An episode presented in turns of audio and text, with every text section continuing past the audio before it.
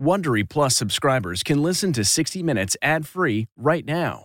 Join Wondery Plus in the Wondery app or on Apple Podcasts. The national sales event is on at your Toyota dealer, making now the perfect time to get a great deal on a dependable new SUV like an adventure-ready RAV4. Available with all-wheel drive, your new RAV4 is built for performance on any terrain, from the road to the trails. And with plenty of passenger and cargo space, plus available tech like wireless charging, you and your entire crew can stay connected. Or check out a stylish and comfortable Highlander with three spacious rows of seating for up to eight passengers. And with available features like the panoramic moonroof, you can sit back, enjoy the wide open views with your whole family. Plus, both RAV4s and Highlanders are available in hybrid models, so no matter your style, you can drive efficiently and save on gas. So visit your local Toyota dealer and check out amazing national sales event details on RAVs, Highlanders, and more when you visit buyatoyota.com. Toyota, let's go places. June's Journey is a fascinating hidden object mystery gaming app where you'll play as June Parker, tasked with a daunting obligation solve your sister's murder. Set in the 1920s, the era of glitz and glam, this family mystery is one for the ages. Everyone's a suspect until your investigation determines otherwise. The clues are all around you, hidden within tricky twists and turns. You'll collect detailed information about each character in your photo album where you'll comb over every detail. You can even join a detectives club to chat and play with others or against them in the Detectives League. With hundreds of puzzles to solve, you should probably get started today. Discover your inner detective when you download June's Journey for free today on iOS and Android.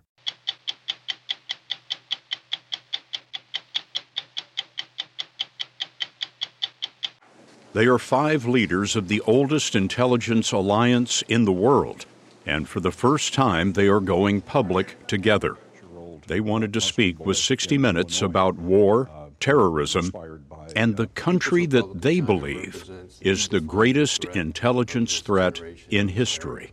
There is no country that presents a broader, more comprehensive threat to our ideas, our, our innovation, our economic security, and ultimately our national security.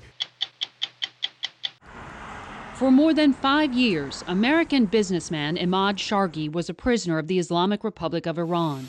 Last month, Shargi and four other Americans were freed in a deal that has drawn fierce criticism because of Iran's strident support of Hamas. Tonight, Shargi tells his story for the first time. I learned a lot about myself, about humanity, about what is important in life. Being thrown in a cell, it's the closest you come to death. In order for Pink to do this and this, Okay, tighten up your stomach. she showed us she does this. Now sing. Where there is desire, there is Come gonna on. be a flame. Come Where on. there is a flame, someone's bound to get burned. Come Just because it burns doesn't mean you're gonna die. You gotta get up.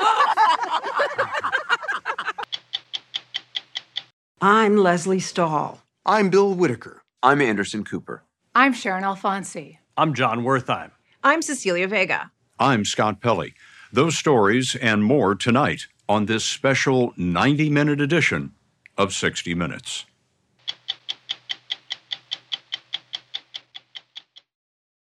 This episode is brought to you in part by Audible, your go to destination for thrilling audio entertainment. Whether you're looking for a hair raising experience to enjoy while you're on the move or eager to dive into sinister and shocking tales, Audible has an exclusive collection of thrillers from best selling authors that will keep you on the edge of your seat, like The Guest List by Lucy Foley. Experience stories like never before, where every chilling detail is brought to life by captivating sound design. Plus, as an Audible member, choose one title a month to make yours forever. And now, new members can try Audible free for 30 days. Just visit audible.com slash WonderyPod or text WonderyPod to 500 500. That's audible.com slash WonderyPod. or text WonderyPod to 500 500. We all have busy lives these days, and we don't want to waste a day recovering after a night out. That's why ZBiotics is the answer we've all been looking for. Their probiotic was invented by PhD scientists to tackle rough mornings after drinking. Here's how it works. When you drink, alcohol gets converted into a toxic byproduct in the gut. It's this byproduct, not dehydration, that's to blame for your rough next day. Pre alcohol produces an enzyme to break this byproduct down. This is a proactive solution that wards off feeling miserable the next day instead of a reactive approach like drinking electrolytes or eating greasy food. Enhance your mornings with ZBiotics. Go to zbiotics.com slash CBS to get 15% off your first order when you use code CBS at checkout. ZBiotics is backed with a 100% money back guarantee. So if you're unsatisfied for any reason, they'll refund your money. No questions asked. Remember to head to zbiotics.com slash CBS and use the code CBS at checkout for 15% off. Thank you, ZBiotics, for sponsoring this episode and our good times. War in the Middle East has the FBI tracking more potential threats of terrorism in the United States. Tonight, the Bureau's director, Christopher Wray, tells us his main concern is not an organized attack, but lone actors inspired by the violence. We met Wray Wednesday for an unprecedented interview that included him and the intelligence directors of our English speaking allies Together, they know more about the threats in the world than perhaps anyone. They're known as the Five Eyes, and they have never appeared in an interview together. They're doing it now because they're alarmed by China, which they say is the greatest espionage threat democracy has ever faced. But given the war, we'll begin with FBI Director Wray on the threat of terror at home. We have seen an increase in reported threats, but vigilance is, is heightened right now just because of the fluid and volatile environment in the Middle East and the ways in which that could spin out uh, in the U.S. By the time we had gathered for our interview, it had already spun out in the United States. In Illinois, a six year old Palestinian American boy was stabbed to death by a man enraged by the attack on Israel. How do you stop that kind of thing? The key that we've found in stopping it more and more is trying to have the right eyes and ears out in the community. And so, what we need to have are people in the community, when they see something starting to go awry, calling law enforcement. Um, and the attacks that we've been able to prevent over the years have almost always included somebody who's made that phone call uh, and the attacks that haven't been prevented have almost always had somebody who had that information, but for one reason or another didn't make that phone call. About 30 Americans were killed in the Hamas attack. Two American hostages were released Friday, which left 10 still missing. Sources tell us it's unclear how many of them may be hostages. Israel leads the hostage effort. The FBI is prepared to help. We're going to work closely with our partners, uh, our Israeli partners, our uh, U.S. embassy partners, um, the whole U.S. government to do whatever we can to ensure that those hostages uh, come out safe. But, uh, but make no mistake, this is a dangerous time. We met Chris Wray with his fellow intelligence chiefs of the so called Five Eyes. From the left, Mike Burgess of Australia, David Vigneault of Canada, Ken McCallum of the United Kingdom, and at far right, Andrew Hampton of New Zealand.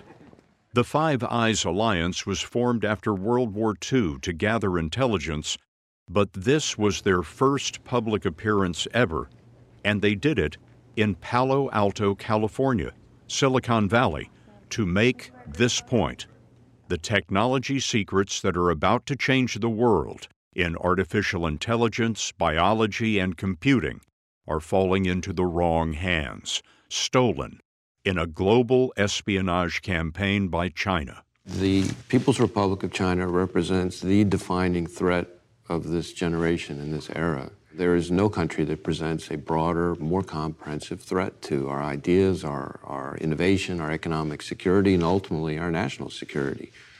We have seen efforts by the Chinese government, directly or indirectly, trying to steal intellectual property, trade secrets, personal data, uh, all across the country. We're talking everything from Fortune 100 companies all to small startups. We're talking about agriculture, biotech, healthcare, robotics, aviation, uh, academic research. We probably have somewhere in the order of 2,000 active investigations that are just related to the Chinese government's effort to steal information. But all countries spy. Mike Burgess of Australia. Yes, absolutely, all countries spy. Our countries spy. All governments have a need to be covertly informed. Um, all countries seek strategic advantage. But the behaviour we're talking about here goes well beyond traditional espionage. This scale of the theft is unprecedented in human history, and that's why we're calling it out. They were calling it out this past week in private meetings with 15 top Silicon Valley executives and Stanford University. This is not just about government secrets or military secrets. It's not even just about critical infrastructure. It's about academic research in our universities. It's about promising startup companies. People, in short, who probably don't think national security is about them. Ken McCallum is Director General of MI5, the UK's FBI. So we see the theft happening in a range of ways. One is that we see employees within those companies being manipulated. Often, in the first instance, they are not aware of what is happening. We have seen, for example, the use of professional networking sites to reach out in sort of masked, disguised ways to people in the UK, either who have security clearance or who are working in interesting areas of technology. We've now seen over 20,000 examples of that kind of disguised approach to people in the UK who have information that the Chinese state wishes to get its hands on. You have um, the biggest hacking program in the world by far, bigger than every other major nation combined, stolen more of our personal and corporate data than every nation, big or small, combined. Are you saying that it is a threat to the way of life of democracies? It is a, threat to our way of life uh, in, a, in a number of ways. The first is that when, when people talk about stealing innovation or intellectual property, that's not just a Wall Street problem. That's a Main Street problem. That means American jobs, American families, American livelihoods, and the same thing for every one of, of our five countries directly impacted by that theft. It's not some abstract concept. It's, it has flesh and blood, kitchen table consequences. Here's one example. When China stole the technology secrets of one American wind turbine company, the company lost its competitive advantage. Sales collapsed, and it laid off nearly 700 workers. When you encounter a company that isn't sure that it wants to cooperate with you, what do you tell them? I would say that if you are operating at the cutting edge of tech in this decade, you may not be interested in geopolitics but geopolitics is interested in you. And you would be reckless, not just with my secrets, but with your own company's viability, with your shareholders' capital, if you didn't think about what that means. We all came into these meetings with the mindset of we want to figure out how we can better help protect you, your innovation, your intellectual property. They all came into the conversations with ideas of ways they can help us help them. The intelligence chiefs told us Chinese companies are overseen by the Communist Party, and for many, espionage is a sideline on behalf of the PRC, the People's Republic of China. Is the Chinese government building industrial sites in your countries that are actually covers for espionage operations?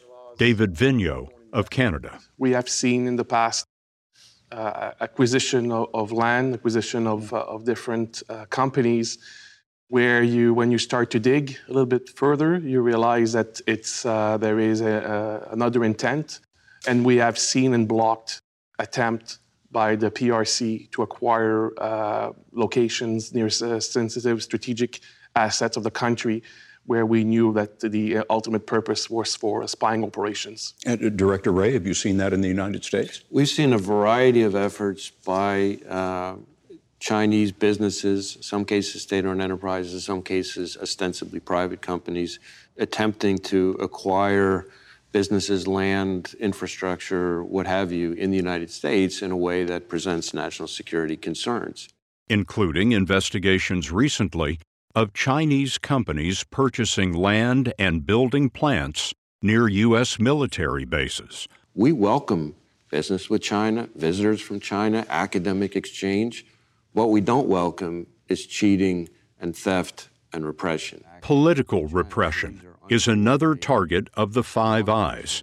They told us they're fighting China's meddling in elections and violence aimed at silencing Chinese dissidents living in their countries. We had a case that we that was indicted not that long ago where there was a an actual congressional candidate who was very critical of the Chinese government.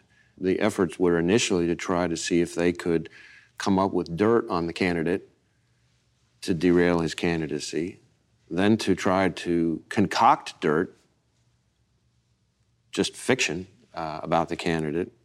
And then, if that didn't work, there was even discussion about the candidate befalling a, a horrible accident. That candidate was Yan Xiong, a Chinese American who served in the U.S. military and protested China's crackdown on Hong Kong. Last year, he lost the Democratic nomination in a New York congressional race.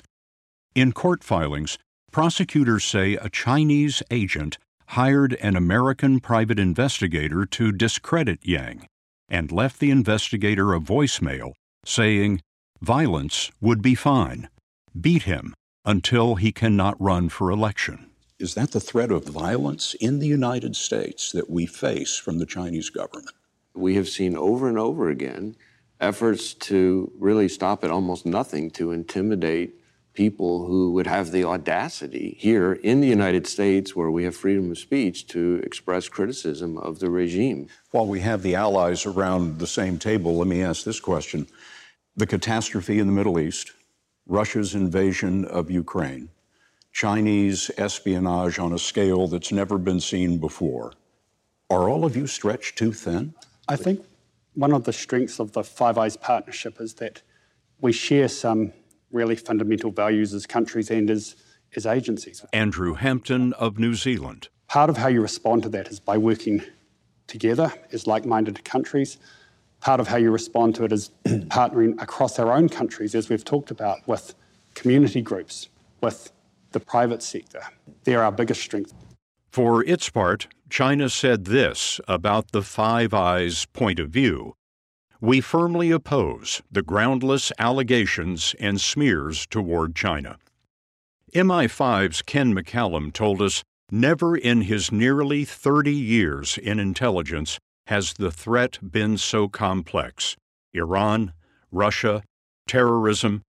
But it was China that was the first to get the Five Eyes around this table and before the eyes of the public. I mean, essentially, what you have with the Chinese government is the autocracy and oppressive regime of, uh, you know, East Germany combined with the cutting edge technology of Silicon Valley. And the combination represents a, a daunting, first of its kind threat for the United States and for our allies. You seem to be saying that the Chinese government is running a criminal enterprise.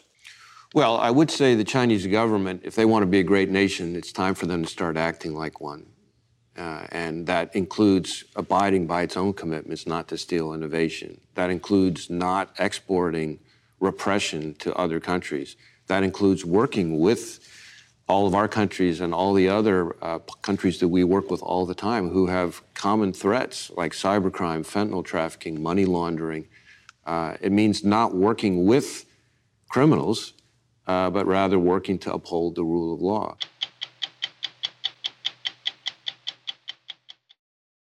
If I asked you how many subscriptions you have, would you be able to list all of them and how much you're paying? If you would have asked me this question before I started using Rocket Money, I would have said yes. But let me tell you, I would have been so wrong. I can't believe how many I had and all the money I was wasting. Rocket Money is a personal finance app that finds and cancels your unwanted subscriptions, monitors your spending, and helps lower your bills. Rocket Money has over 5 million users and has helped save its members an average of $720 a year with over 500 million in canceled subscriptions.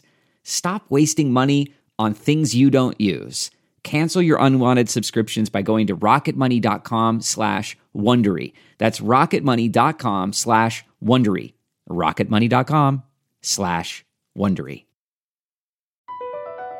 BP added more than $70 billion to the U.S. economy in 2022. Investments like acquiring America's largest biogas producer, Archaea Energy, and starting up new infrastructure in the Gulf of Mexico. It's and, not or. See what doing both means for energy nationwide at bp.com slash investing in America.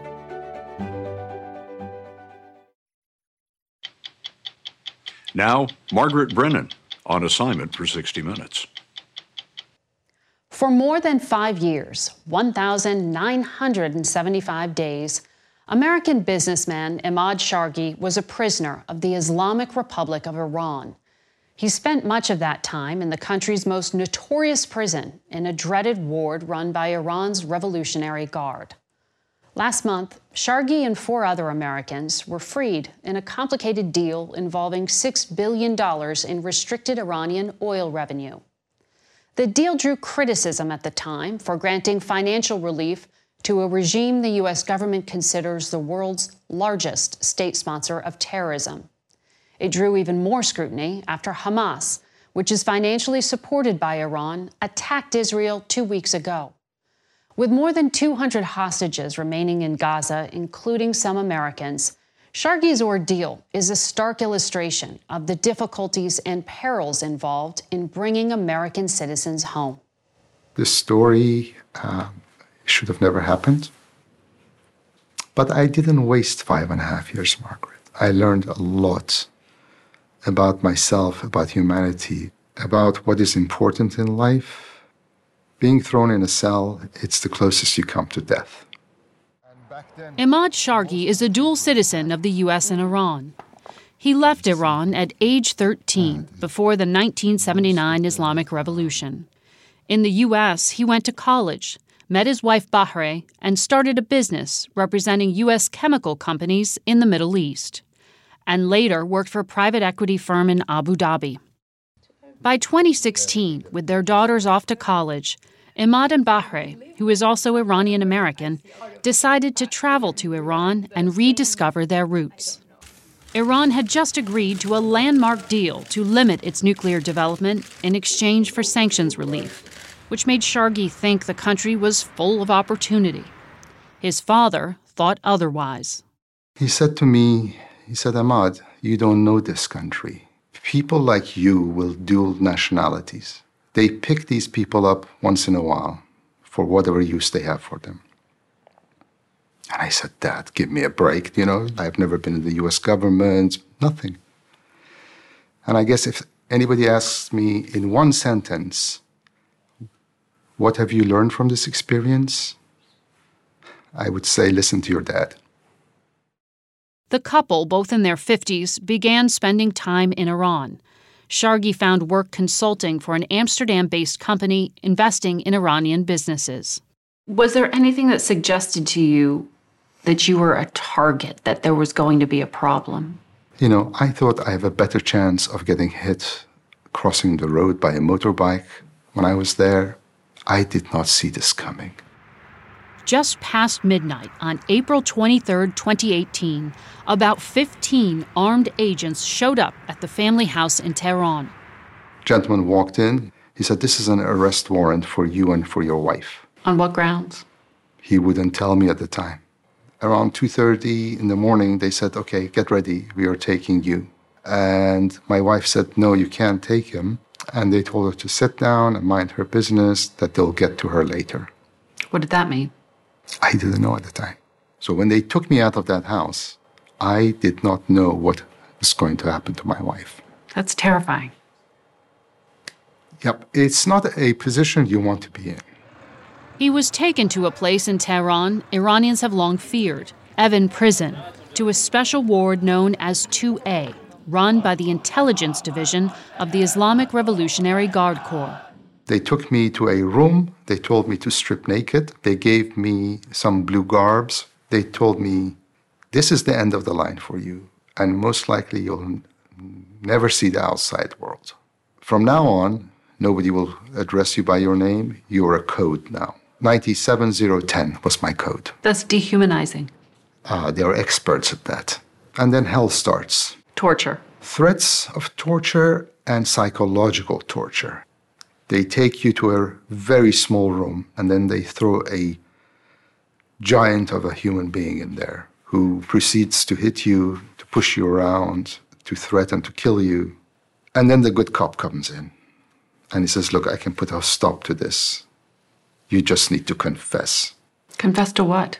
They said, You have to confess that you are a spy. Which is ludicrous. Shargi says his interrogators threatened him with electrical shocks, waterboarding, and hanging, but never followed through. So I realized they don't want to damage their product at that point. Product. Correct. Why do you choose that word? Because that's what I was. You believe you were taken simply because you were American to extract a price. Correct. He told us some interrogations went on for nine hours a day. What did you tell them during all those hours of questioning? I mean, the most mundane things. The first day they kept asking me, Why did you go to the White House church?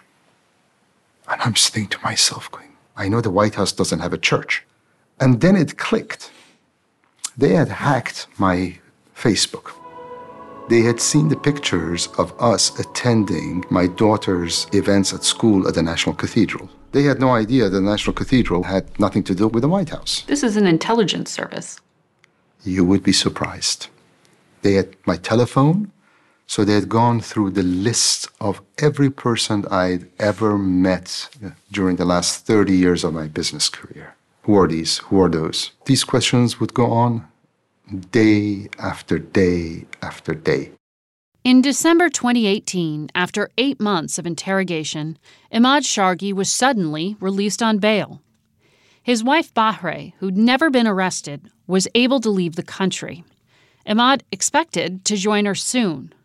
He says he received a letter of exoneration, but he wasn't allowed to leave Iran. Now my story takes a bizarre turn.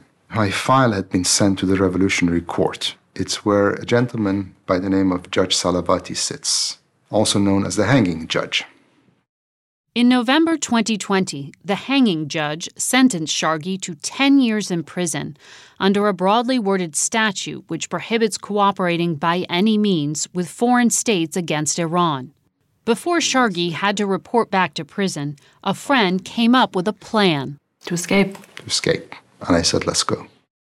Smugglers helped him make his way to Iran's mountainous border with Kurdistan, but about 30 miles from freedom. I look up, and there is about 15 guys with AK 47 pointing at the car. They threw me on the ground, and their team leader came. He opened the scarf that I, they had put around my eyes, and he looked away and he shook his head to his team members. They were looking for somebody they else. were looking for somebody. But now we have round two of incarceration. This Iranian propaganda photo taken in January 2021 shows him bearded and shackled, being escorted back to Ward 2A, where he says he underwent another eight months of interrogation. The second eight months, I was interrogated close to 400 hours. How do you stay sane? All those times, there was never a doubt in my mind that my government would get me out. That was my hope. Back in Washington, Bahre and her daughters campaigned for Emad's release and sought help from the State Department, which reviewed Shargi's case and determined he was wrongfully detained.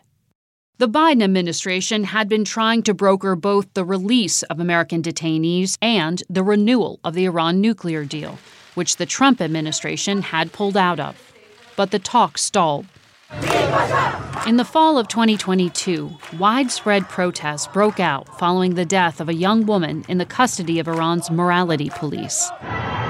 In Evin prison, the inmates rioted and set fires. The guards responded with tear gas and bullets. It was happening a couple of yards from where I was sitting in my room. Now, if I left, I could be shot. If I stayed, I could suffocate. With no good option, he stayed in his cell. Shargi says he was rescued, ironically, by his tormentors, a team of Revolutionary Guards. They were pale white when they saw me. They were like, Emad, let's get the hell out of here. Because you're worth more alive than you are dead. Correct. Shortly after the fire, Emad's sister Neda sought a meeting with Iran's top diplomat at the United Nations, Amir Saeed Iravani. She wanted to learn what was holding up a prisoner deal. He acknowledged to you that there were people inside his own government that didn't want the deal to happen. Yeah, I mean, he acknowledged that, and just as there are people in our government who didn't want this to happen. You know, we're dealing with innocent human lives and we want to rectify the situation, but for other people, it's politics and it's power, and they get in the way. Arranging a meeting with President Biden proved more difficult for Neda. Determined to help her brother, she went to this crowded White House reception for the Persian New Year and managed to buttonhole the president after he spoke. I told him there are American citizens who are innocent and need to come home as soon as possible because time is not on our side. After roughly two years of start and stop negotiations, the U.S. and Iran reached a complex agreement. $6 billion that Iran had earned from selling its oil had been tied up in a foreign account for years due to U.S. sanctions. According to U.S. officials, Iran can use the money to buy humanitarian goods like food and medicine once the U.S. approves the transactions. The money goes to the suppliers, not the government of Iran. On September 18th, President Biden granted clemency to five Iranians accused of nonviolent crimes. Five Americans, including Emad Shargi, were released and flown to Qatar. From there, they flew to a military base in Virginia, where their families were waiting. We're home. I hadn't seen my daughters for five and a half, six years. I had missed all their graduations, birthdays, anniversaries with my wife. Uh, it's like being born again. We had thought we were going to be freed so many times, and this was it. Since his release, Emad's making up for lost time with his family. He's also had time to reflect. You think to yourself, what was this all about? Why did they do this to me and to my family? For five years. And the short answer is hostage taking as statecraft. If you are an American, Yes. an Iranian American, No. Iranian American, Italian American, American, do not go to Iran.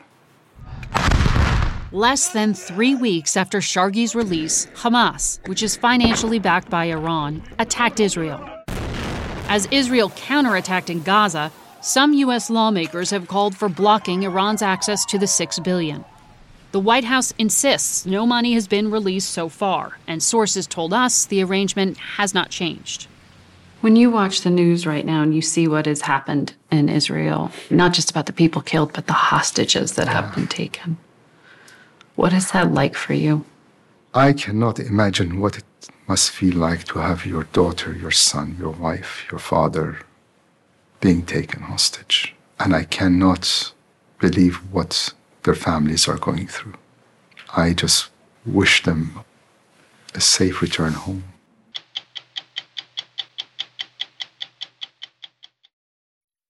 Have you heard you can listen to your favorite news podcasts ad free?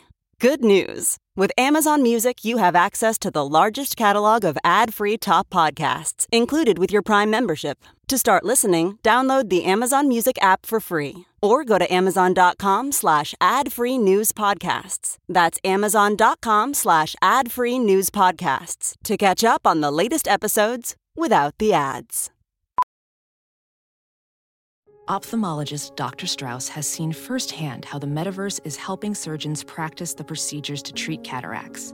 Cataracts are the primary cause of avoidable blindness. He works with a virtual reality training platform developed by Fundamental VR and Orbis International to help surgeons develop the muscle memory they need.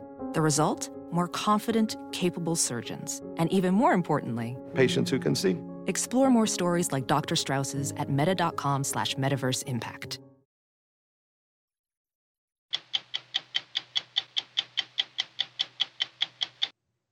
Twenty twenty three has been a year of sold out stadium concerts, but only one of the women breaking attendance records has built a global brand singing upside down. High flying stunts are only part of her appeal. Alecia Moore is known as much for her party anthems as her powerhouse voice. And if the name is unfamiliar, it's because she's best known by her one word professional identity, Pink. Pink famously has no filter, and fans who have followed her 25 year career have come to expect her to share every detail of her sometimes troubled story. Do I have this right? You're willing to talk about anything. Any question is fine. There's no offense taken. Yeah, it's all, I'm, I'm open to all of it. A lot of people in your world thrive on protecting privacy. You're an open book. Why? I guess I look at it in a very specific way. If I'm a mystery to you, how can I expect you to connect with me? And if I'm a person that's desperate for connection, then why would mystery be interesting to me? I want to know you. I want you to know me. All right, you guys want to start with Bill? Start by coming to one of her concerts. We were there for her homecoming shows in Philadelphia last month, one stop on a year and a half long tour. She's already set attendance records in stadiums around the world and sold more than $350 million in tickets.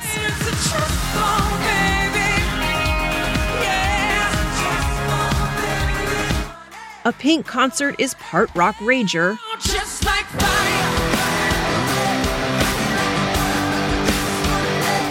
part Broadway spectacle,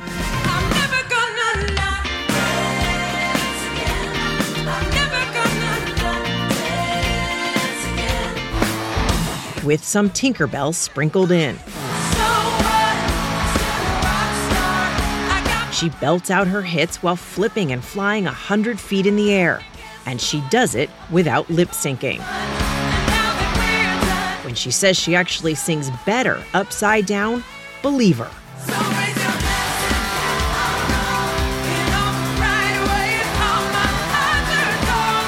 Now 44, when she looks out into the crowd, she sees a lot more moms and dads.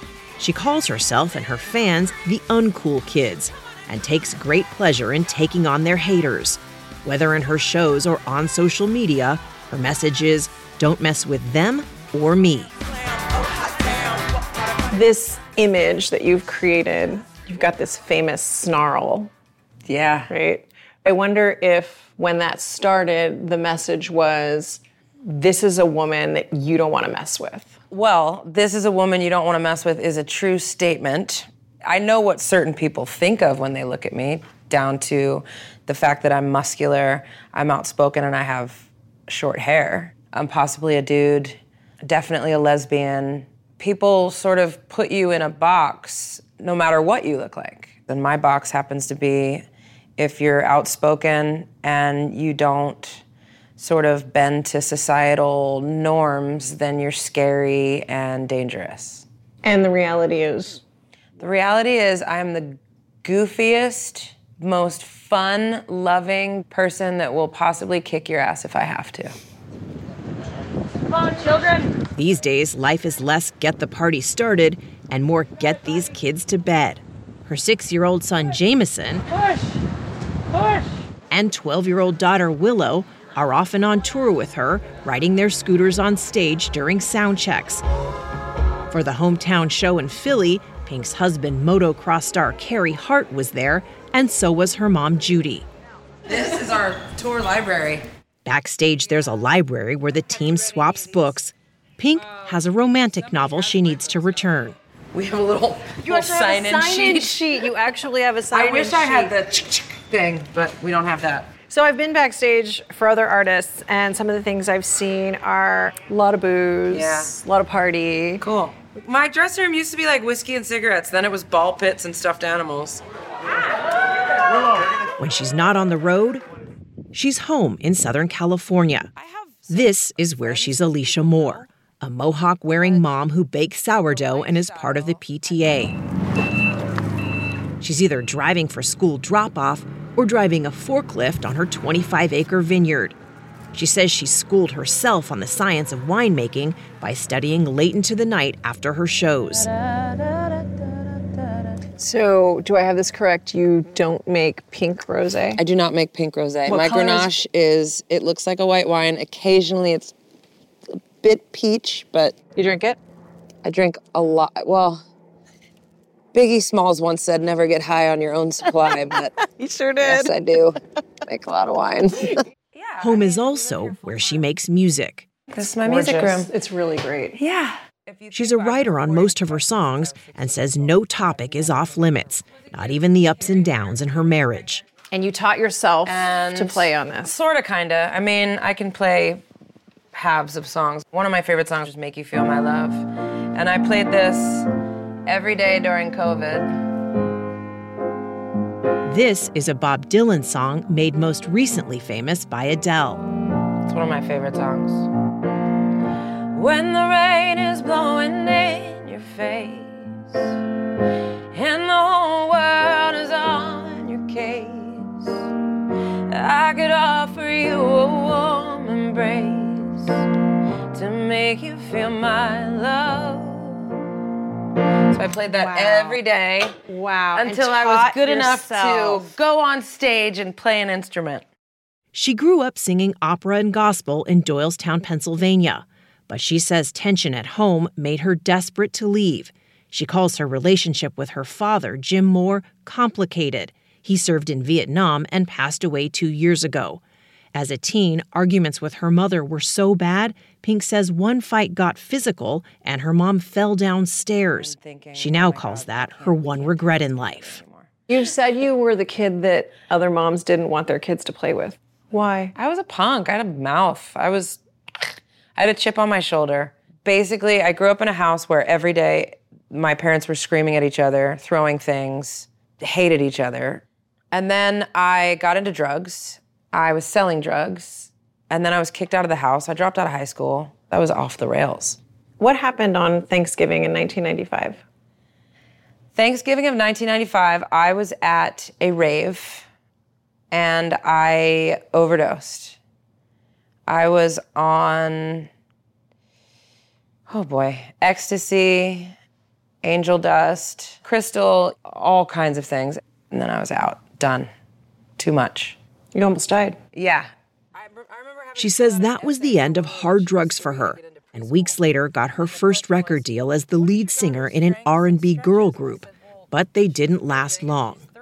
So when you're starting out, the industry sort of seems like they've got you going down a path. They paint you with an R&B brush.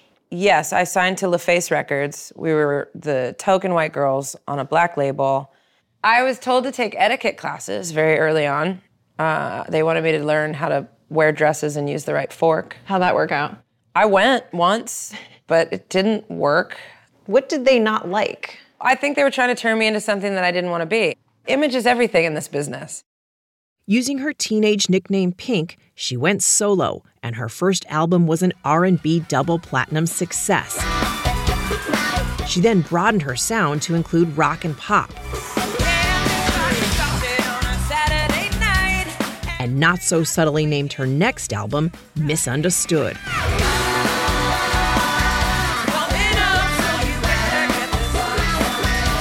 It was a career defining hit, selling 15 million copies around the world.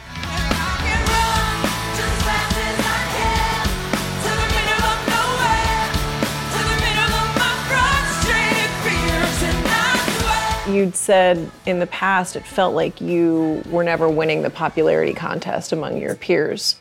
What do you mean by that? We sold 3 million tickets in the last six months, but you don't really hear about it unless you went. So at the end of the day, do I give a who talks about me? As long as the mom and the daughter or the dad who's in the pink t shirt as well as his daughter and her three friends, had a fantastic time, or the gay couple that came together and felt super safe at my show because no one heckled them. That's what really matters. And then there's this. We wanted to know how she does it, singing upside down as an asthmatic, no less. Well, it took a lot of childhood gymnastics classes and tortured training sessions with her aerialist coach, Drea Weber. Okay, tighten up your stomach. Okay, ready? Be nice. Now sing. Where there is desire, there is Come gonna on. be a flame. Come Where on. there is a flame, someone's bound to get burned. Come Just because it burns doesn't mean you're gonna die. You gotta get off. I'm not just a singer, I'm a gymnast. I can do all kinds of things. I'm physical. This body, like this the muscles that, that scare people are it's my power. Right? It's like I don't eat well to look good. I eat well to go far, fast, and hard. At 5'3, she is all muscle, and make no mistake, as tough as she looks.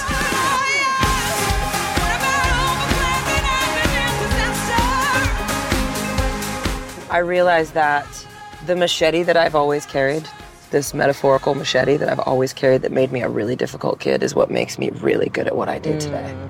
And it makes me a survivor. Do you feel like you needed that hard edge, that machete to climb as far as you've climbed in this business, particularly? Absolutely. Absolutely. I never got a record deal because I was cute. I got a record deal because I was fiery, I had a lot to say, and I had a voice. So I'm relieved I don't have to fall back on sort of conventional beauty and and that doesn't have to be my thing. And I don't have to keep that up either Mhm, as I age. I don't have to be that. I can be all of this. She won't need a plan B anytime soon, but as she told us at midnight over a glass of wine in her dressing room in Philadelphia, she is planning the next chapter. It's what any self respecting, acrobatic, sequin loving entertainer would do a Las Vegas residency. I would like to have the best show that Vegas has ever seen. And I think that I can. For a performer like me to have a stage that doesn't have to travel. oh my God. You can do so much. So, all these years in, what's the hardest part about your job now? I guess that I keep demanding more and more and more and more from myself physically, emotionally, spiritually, vocally. I want to raise the bar all the time, and I'm sort of going against time, right? How do you keep out doing that? I like going against societal norms. When they say a woman has to slow down, become smaller, take up less space, calm down. No, absolutely not. Why? Who says? Why can't we ride it till the wheels fall off? That's what I plan on doing. Welding instructor Alex DeClaire knows firsthand how VR training platforms like ForgeFX can help meet the demand for skilled workers. Anywhere you go look, there's going to be a shortage of welders. VR training can help welding students learn the skills they need to begin and advance in their career. The beauty of virtual reality is it simulates that exact muscle memory that they need. Explore more stories like Alex's at meta.com slash metaverse impact. As you write your life story, you're far from finished. Are you looking to close the book on your job? Maybe turn a page in your career? Be continued at the Georgetown University School of Continuing Studies. Our professional master's degrees and certificates are designed to meet you where you are and take you where you want to go. At Georgetown SCS, the learning never stops, and neither do you. Write your next chapter. Be continued at scs.georgetown.edu slash podcast. Once again, tonight, this isn't really the last minute of 60 Minutes, because this expanded edition of 60 Minutes runs 90 minutes. Coming up, an all new visit to the self governing Isle of Man, a jewel in the Irish Sea. Beautiful, ancient and tranquil except for once a year. When motorcycles race at speeds near 200 miles per hour through Man's villages and narrow country lanes in one of the deadliest sports anywhere. So stick around, and when we come back, we'll take you someplace you've probably never been. I know we hadn't. Whoa, sweet man cave. Thanks. Serious upgrade. How'd you pay for all this? I got a home equity line of credit from Figure. I was approved in five minutes and had funding in five days. Wow, that fast and easy? Yep, the application is 100% online, plus no out of pocket costs. Just fast access to the cash you need. How do I get started? Go to figure.com and get that serious upgrade. Figure Lending LLC, DBA Figure, Equal Opportunity Lender, NMLS 1717824. Terms and conditions apply. Visit figure.com for more information. For licensing information, go to www.nmlsconsumeraccess.org. It's harder to focus than ever these days. Thankfully, C4 has reinvented the energy drink game with C4 Smart Energy, the only energy drink clinically proven to provide enhanced mental focus, containing 200 milligram of natural caffeine, a blend of vitamins, and zero sugar. It was formulated to support your well being and help you feel your best, all while enhancing mental focus. From your brain to your body, C4 Smart Energy does it all and tastes amazing. Look for Smart Energy in the beverage aisle at your local Kroger, Albertsons, and Safeway grocery stores. C4 Smart Energy. Stay focused. If you asked most Americans to point out the Isle of Man on a globe, it might take them a while. The 30 mile long island sits in the middle of the Irish Sea, with England to the east and Ireland to the west. It once was the seat of a Viking kingdom. Today, Britain's King Charles is head of state, or Lord of Man. People born there are known as Manx, and the Isle has its own unique language and a tailless cat also called Manx. A few hundred years ago, it was known as a haven for smugglers. The buccaneers are gone. Bankers have now turned the Isle into a tax haven. But what drew us to the Isle of Man was not the beauty or the banking, but a hair raising annual event that at first glance seems totally out of place on this tiny jewel of an island. With emerald fields and rugged coastlines dotted with ruins of medieval castles, the pace of life on the Isle of Man is slow, even sleepy, for 50 weeks of the year. But for two weeks, starting at the end of May, it becomes one of the loudest, fastest, most dangerous places in sport. It's like nothing else. No matter what you've done in your life, until you see a bike do the, what we're doing here, nothing compares at all. Like in places it shouldn't wheelie, it's like, wow, like British motorcycle racer Peter Hickman is one of the best in the world. And a 13 time winner of a race known as the Isle of Man TT. Short for both tourist trophy and time trial. Not long before we met Hickman, we watched him fly over the first jump on the course at a place known as Ago's Leap. We saw you go by Ago's Leap today, and truly, it was a blur. It was just like, like a, a, speeding bullet. How, how fast do you think you were going when you went by there? Ago's Leap's around 185 to 195 mile an hour, somewhere around there. It's top gear.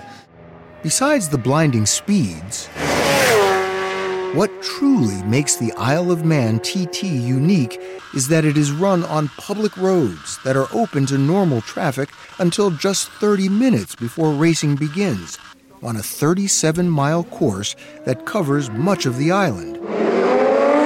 Running through villages and pastures, with riders taking more than 200 turns just inches from rock walls and buildings and residents you literally race through a village and it just feels like you shouldn't be doing it, but we're allowed. On the Isle of Man. On the Isle of Man. There's more to say about the TT, much more. But first, what is it about this tranquil isle that produces such a wild and improbable race? The people on the island like to do things their own way. Katrina Mackey moved here from Scotland 15 years ago Well, that's a really and now teaches university students the history of the Isle of Man. She told us over the centuries the blood and cultures of English, Irish, and Viking clashed and mixed here to create the unique Manx identity. The Manx see themselves as, you know, we're not English, we're not Irish, we are Manx. From what you're telling me, the Isle of Man seems to always be finding its own path. That streak seems to define it. Yeah, it still has that streak of independence, and a lot of it does come from its Norse heritage. The Norse, Vikings, sailed south from Scandinavia more than a thousand years ago in search of places to conquer. In 1079, Norse Gaelic ruler called Godred Crovan invaded the Isle of Man for the third time, third time lucky for him. This was the seat of the Norse Yeah. kingdom for a while? For a while, yeah, that's right. Contrary to their reputation, the Vikings didn't just plunder and move on. On the Isle of Man, they established a sort of parliament called the Tynwald that still makes the laws here. It is the longest continuous running parliament in the world, and it is an important part of the Manx identity.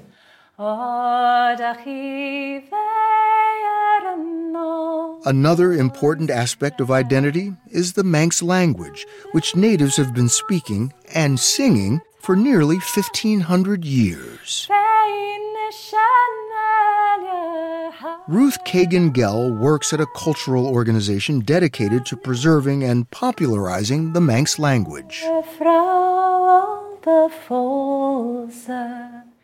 Oh my God, that was beautiful. Thank you. Why does it matter to, to save the language? My ancestors spoke Manx, so for me, it's it's a nice way of feeling like I'm connected.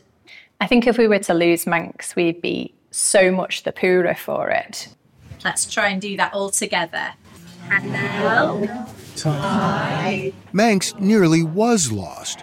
By the 1950s, after more and more English speakers visited or settled on the Isle, there were fewer than 200 Manx speakers left when a concerted effort began to revive the language. And I'm going to teach you how to say Jameis. The rebirth of the language has been described as sort of like a phoenix like story. Yeah, Is that true? definitely. Yeah, it's a strong, it's a resilient language, and I think there's more and more pride all the time with people embracing Manx and seeing it as a really, really good thing. But it is just like that the the phoenix rising out of the ashes. It didn't die. It got perilously close. Squidgy. Okay, we all re- ready, Velshirelu? Today, Ruth Keggin Gell teaches adult Manx classes at a local pub. This. And this means knowledge.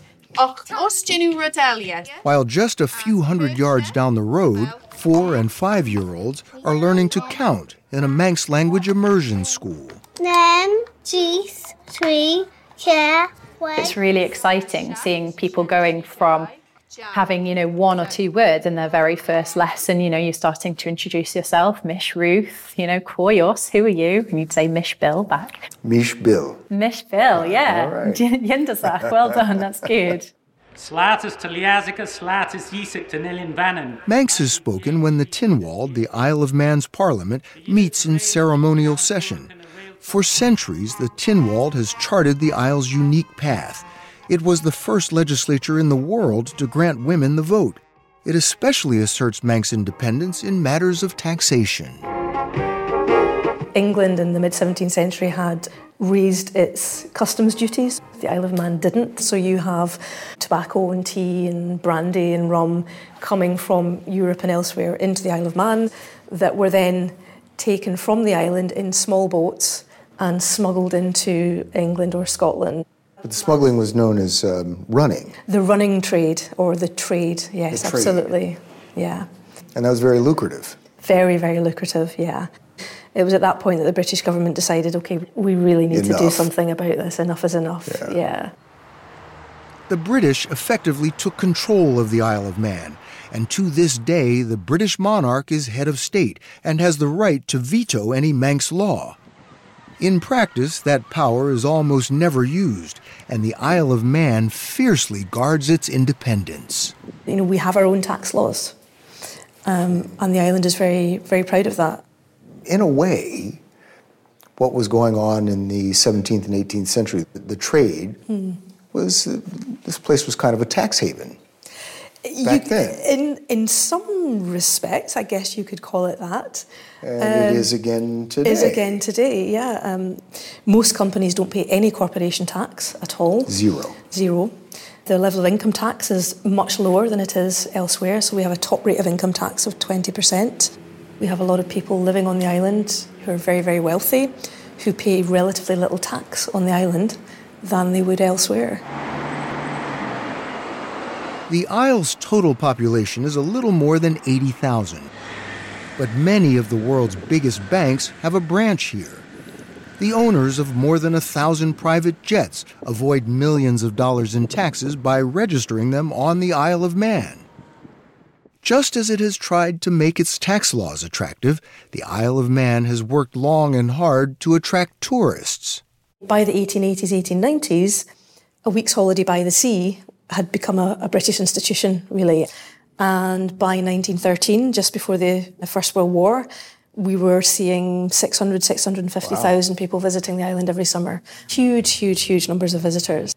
Among those visitors around the turn of the 20th century were a few wealthy people who brought with them newfangled machines called motor cars. The speeds they were doing were, were quite phenomenal. According to Matthew Richardson, curator at the Manx National Heritage Museum, these were the founding fathers of the race now known as the Isle of Man TT. The TT began actually as a car race. That's where we get the, the name Tourist Trophy from, because it began as a race for touring cars.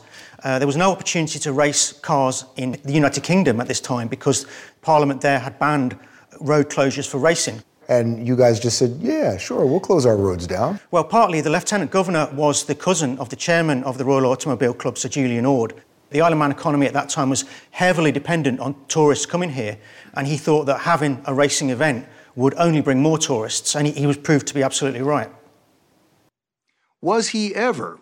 When we come back, we'll see how and why the Isle of Man TT has become a bucket list destination for motorcycle riders and racing fans from all over the world.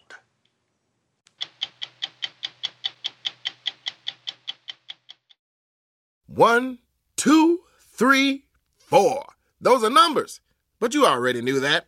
If you want to know what number you're going to pay each month for your car, use Kelley Blue Book My Wallet on Auto Trader. They're really good at numbers. Auto Trader. Hi, this is Jill Schlesinger, CBS News business analyst, certified financial planner, and host of the Money Watch podcast. This is the show where your money is not scary and it's not boring. It is a show that's all about you.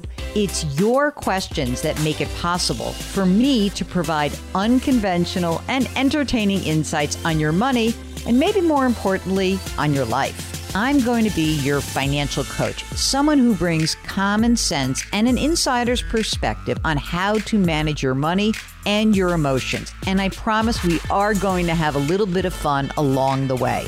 Have a question from retirement to career changes to college funding? Just send us an email at askjill at jillonmoney.com. Follow Money Watch wherever you get your podcasts. You can listen ad-free on the Amazon Music or Wondery app.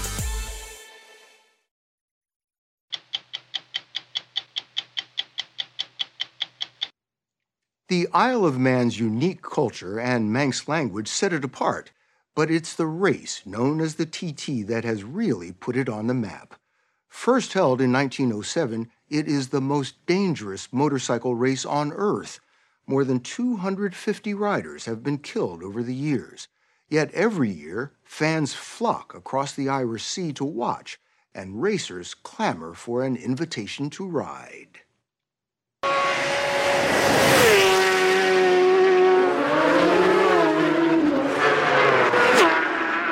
Like it is my life. It, that's the thing. It always has been since I was a wee boy. My dad sat me on the hedge. I watched this bike go past, and I thought that's what I want to do when I grow up. Super Sport and Super Twins to the start line, please. Richard Milky Quayle was born and raised on the Isle of Man. A Manxman through and through is how he puts it. In 1997, he got his wish to race in the TT, and five years later, he won it. So, what is it like as a Manxman to win the TT? Well, I mean, there's only ever been three of us that have ever done it in the 118 years or whatever. So I think it's a bit like when you, you go to do your washing on your trousers and you have you stick your washing and you, you just I'll just check the pockets before putting your you reach in there and you'll find ten pound and you oh yeah I've got ten pound richer. Well, if you can multiply that by a million, that's what it's like to win the TT. It's just like woohoo. The actual prize money is minuscule compared to other professional sports. The winner of this year's top class TT race won just over $30,000. There are five classes in all, dictated by the power of the motorcycle and the number of laps. Riders are constantly braking, shifting, and twisting the throttle thousands of times every lap. Then there is the sidecar race, three wheeled contraptions that scream around the course with a driver and a passenger whose job is to throw their weight around every curve, just inches off the ground. You need only to look at old photos to see how the race has changed. Early sidecar outfits looked like what you might see on the street. Today, they resemble angry mutant bobsleds. The first motorcycles were basically bicycles with engines strapped on. Today's bikes are bullets, ridden by some of the top pro racers in the world. I'm trying to beat the clock, not the person in front of me, effectively. Milky Quayle gave us a taste of what it's like to ride the course with a bike mounted on a simulator. Up towards the black dub, so got a little Oh, left. this is incredible. And an actual lap playing on a screen in front of him. Over to the left, and then over to the right. Ah, it takes so much physical effort to get the thing to turn through there. So this is Sulby Straight now, Bill. This is one of the fastest points on the circuit. Everything's a blur going by you. 190, 195, 200 miles an hour here. This is nuts, you know that, right? well, it's it's fun though. It's it's fun, Bill. He knows a lot of people won't get his definition of fun. Now, the last time you raced as, as a rider was, what, 20 years 20 ago? years ago now, yeah, well, yeah, yeah. It nearly killed you, didn't it? Yeah, yeah, yeah. Oh! Yeah, it did, but I mean.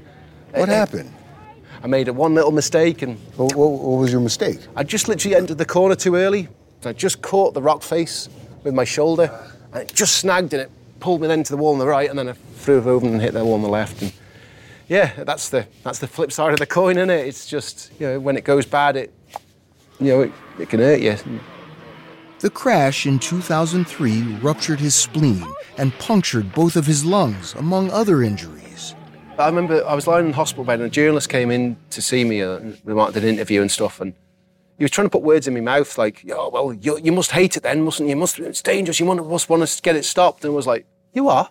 Well, why would I want to stop it? It's the best thing in the world that anyone could ever want to do. Why would I want to stop it just because it hurt me? The only way of making this event safe is to not do it. You know, if we're going to race sports bikes through towns and villages on public roads, that inherent danger is going to be there. Paul Phillips is the man who has been in overall charge of the Isle of Man TT for the last 15 years. Some people in our audience who are not really familiar with the race would be surprised at the, the casualty statistics. 250 casualties over the years, six just last year. You know, that's got some people, you know, sort of howling that this race is too dangerous. It, it shouldn't be.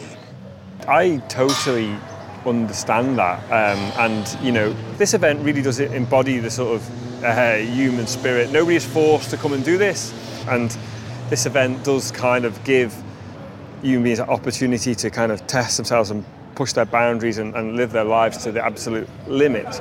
Like the ultimate expression of free will. Yeah. Yeah. even if that free will can get you killed. So it seems, yeah. To be honest, as a rider, you don't really think about it. Hickman takes his third senior TT. Peter Hickman has won 13 TT races, including this year's marquee race, the Senior TT. 225 miles over six grueling laps. As a rider, we have already accepted. If someone's here and riding and signed up, we have already accepted what that consequence is if we make a mistake. Yeah, the course is all good all the way to Ramsey. Organizers of the TT have taken steps to minimize risk where they can. Riders are sent off the start line at 10 second intervals to make space between them. But passes, with not an inch to spare, still happen.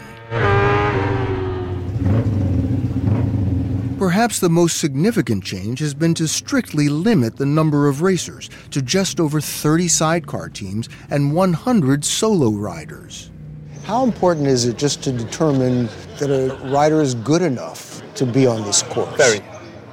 One of the things when I first started working on the TT was that that wasn't the case. You know, there were people coming here who were ill prepared. Now, there's a strict protocol for would be first time racers, and Milky Quayle is a key part of it. the apex is there. See? Okay. He first takes newcomers around the course in a car.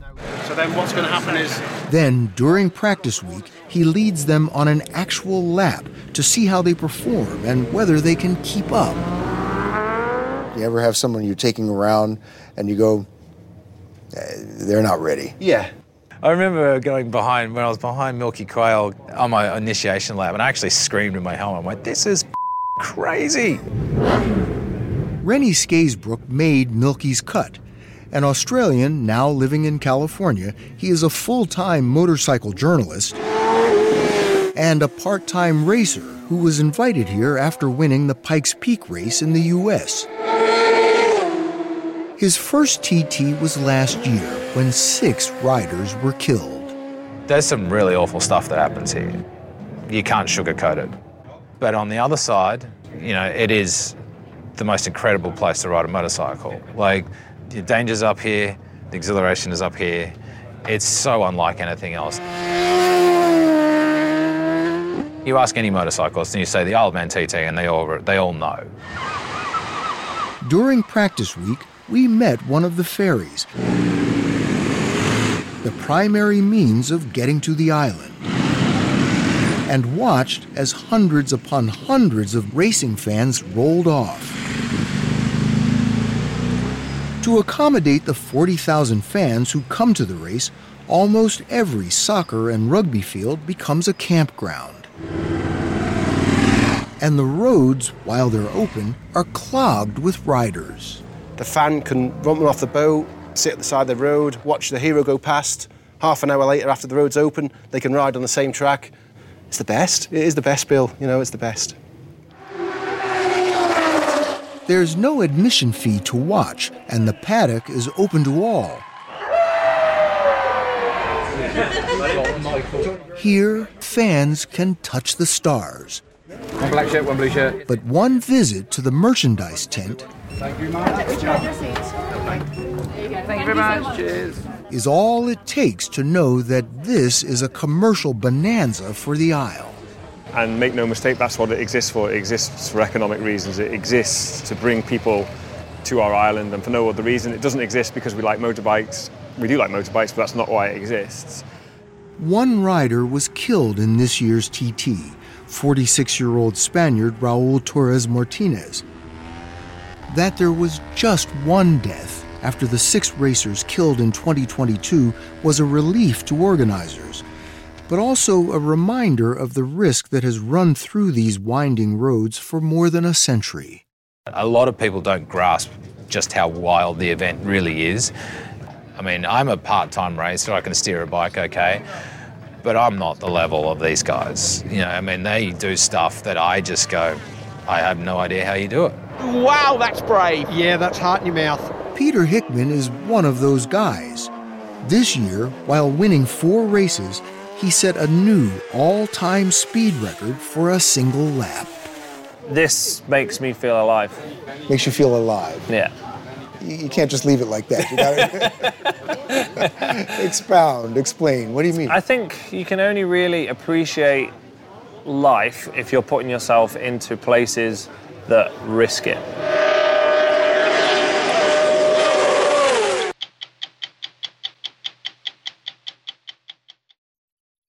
Get one of the most successful broadcasts in television history on your schedule with the 60 Minutes Podcast. Hard hitting investigative reports, news, and culture maker interviews, and in depth profiles are waiting for you in every episode. Listen to 60 Minutes ad free on Wondery Plus.